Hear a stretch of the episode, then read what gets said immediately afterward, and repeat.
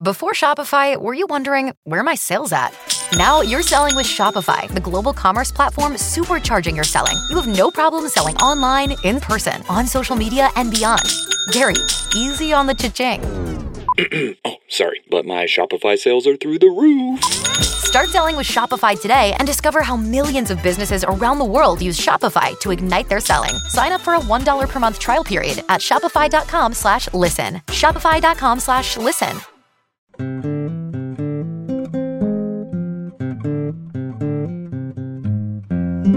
Hey folks, it's Mark from the Partially Examined Life. So I'm sure you noticed that part two of our Quine's epistemology naturalized discussion was not, as has been the case for the past couple years, hidden behind a paywall. We missed having a release every week for the public, but we also liked what we got to do with our supporter only discussion continuations. So basically what we used to do over two parts, now we're doing over three parts, and it's this third part that is being reserved for our paid supporters. So we can be extremely free with our opinions, so we can dive deep deep, deep into the text. If you want the full partially examined life experience, you should become a supporter. You can see several ways of doing that at partiallyexaminedlife.com slash support.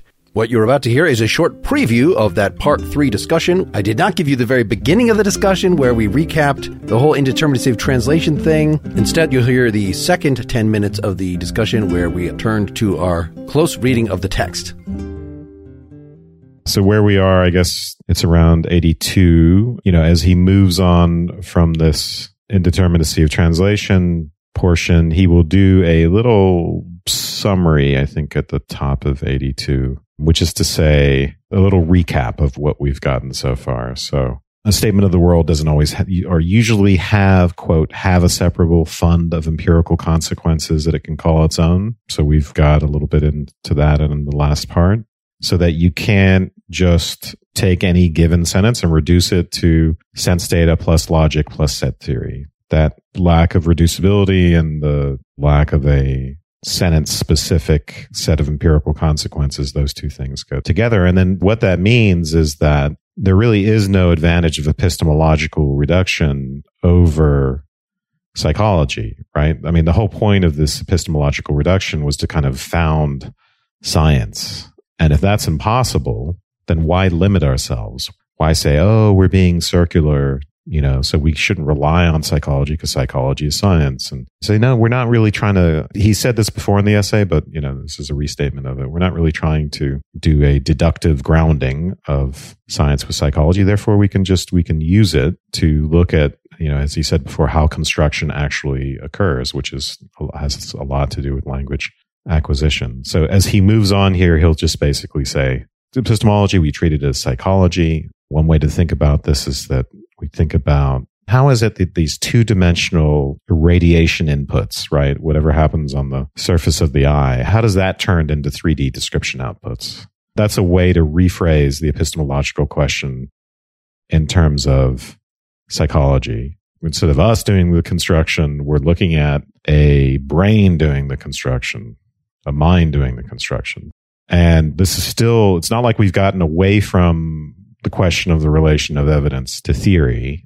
And this is where he'll give his bit about theory transcending the evidence. We're still interested in that, but we're going to approach that through psychology. Let me just read this one quote because this is very, I think, you know, when I first read this, I was kind of offended by this, all this talk of, you know, patterns of irradiation.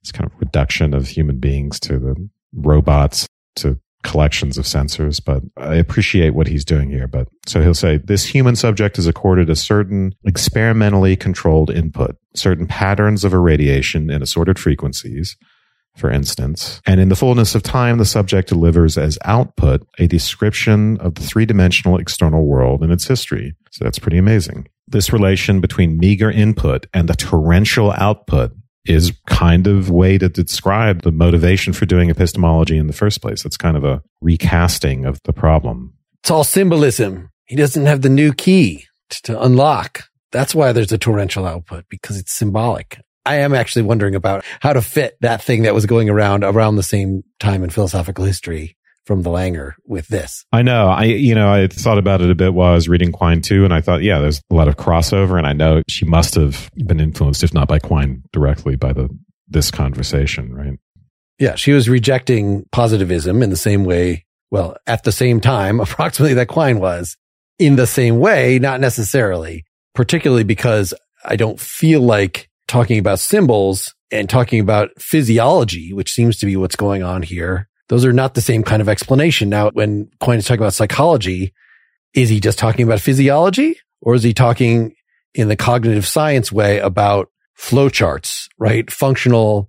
Mm. We don't know quite what neurons are firing where, and we'll leave that to the people with their brain scanners, the actual neuropsychologists.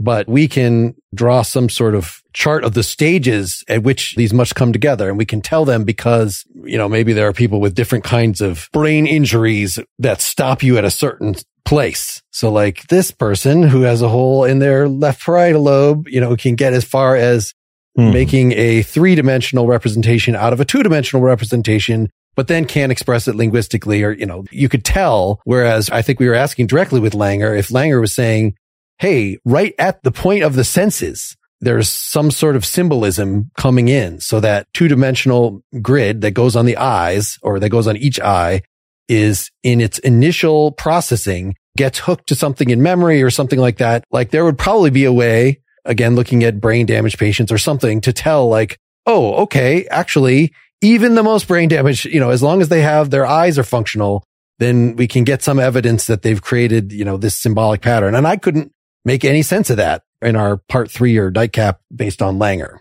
Yeah, he refers to empirical psychology. So we know we're not doing psych. He's not concerned with psychoanalysis here and what it's going to tell us. Mm-hmm. But, you know, I think some, I think a lot of it would look a lot like cognitive science. And, you know, I think a lot of research psychology looks this way today. But one of the key components here is paying close attention to these patterns of irradiation, right?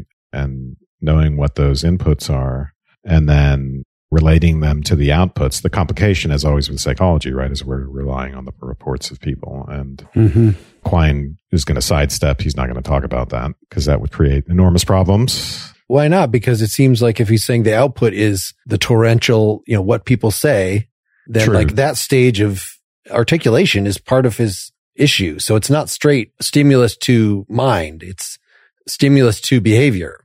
Right language behavior, but it, I think mm-hmm. the same complications arise. Right. So he could say, yeah, I'm really just talking about linguistic behavior at this point. But then what is linguistic behavior unless we are acting as interpreters, right? It's not simply someone making noise with their mouth. We have to stand in as the interpreter of that and we have to be able to ascribe meaning to it and we have to be language speakers within that system. And, you know, it's all well and good. And I, I think this is something that comes out in the Hylton and Kemp secondary sources too, you know, and I think it's important, but to think of the meanings of words become dispositions.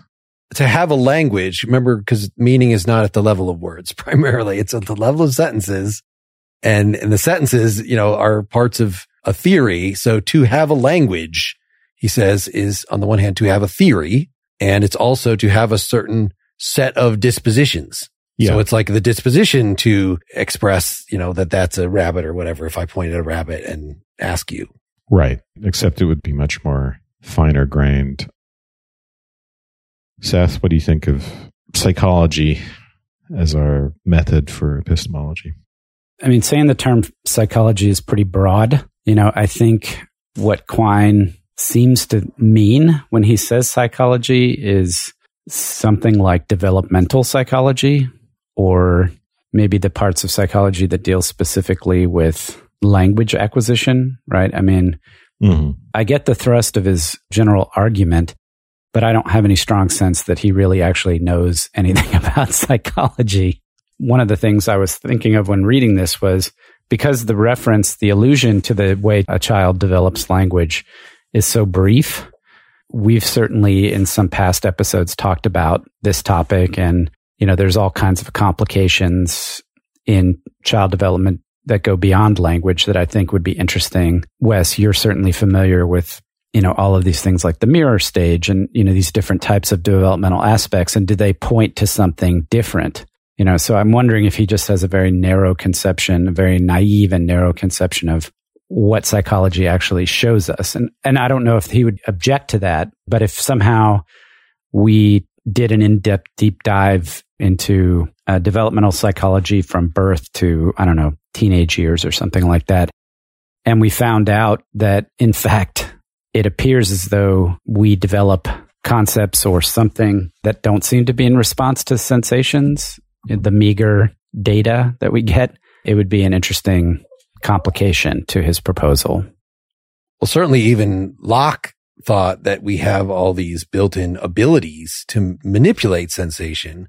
And so in that sense, the result does not all come from sensation. I think that is part of what psychology would be determining. So like Chomsky and grammar or whatever. And if some ways of translating sense data into thought are more natural than others are more, uh, you know, we could look at how they generalize them across linguistic communities or something like that, or how linguistic communities different. I think Quine would be open to all that. I mean, this comes out in the secondary literature, right? and his other works that we haven't read, right? But there are such things as similarity spaces. And there's the question of salience and what's essential versus not essential. So it's not even enough that we have the ability to notice similarities. Some have to be more salient than others to us to build the world in the way that we do it. Otherwise, it would be the same sort of buzzing confusion because at some level, everything's similar to everything else. Which, which ones do you pick out as most relevant? Which ones are you using to categorize objects? And that, that's got to be innate as a result of evolution. And it fit, it helps fill out like what, if you're saying having a language is having a theory, is having a set of dispositions, a set of beliefs, like if those are among the ones that you have to include. It might not even be a numerable list. It seems like if you're talking about dispositions, there are probably infinitely many dispositions, infinitely many ways you could characterize the belief space that is having a language and being able to use it because it is ultimately a know how. It's not like a know that. It's not a list of sentences. How do we determine what is a salient feature? in doing ostension, for instance, in pointing at the squirrel or the tree or whatever. That's just a notorious, right? The thing that Dreyfus following Heidegger said we could never teach computers to do because all computers can do is have a list of sentences and you would never actually be able to get know how out of that.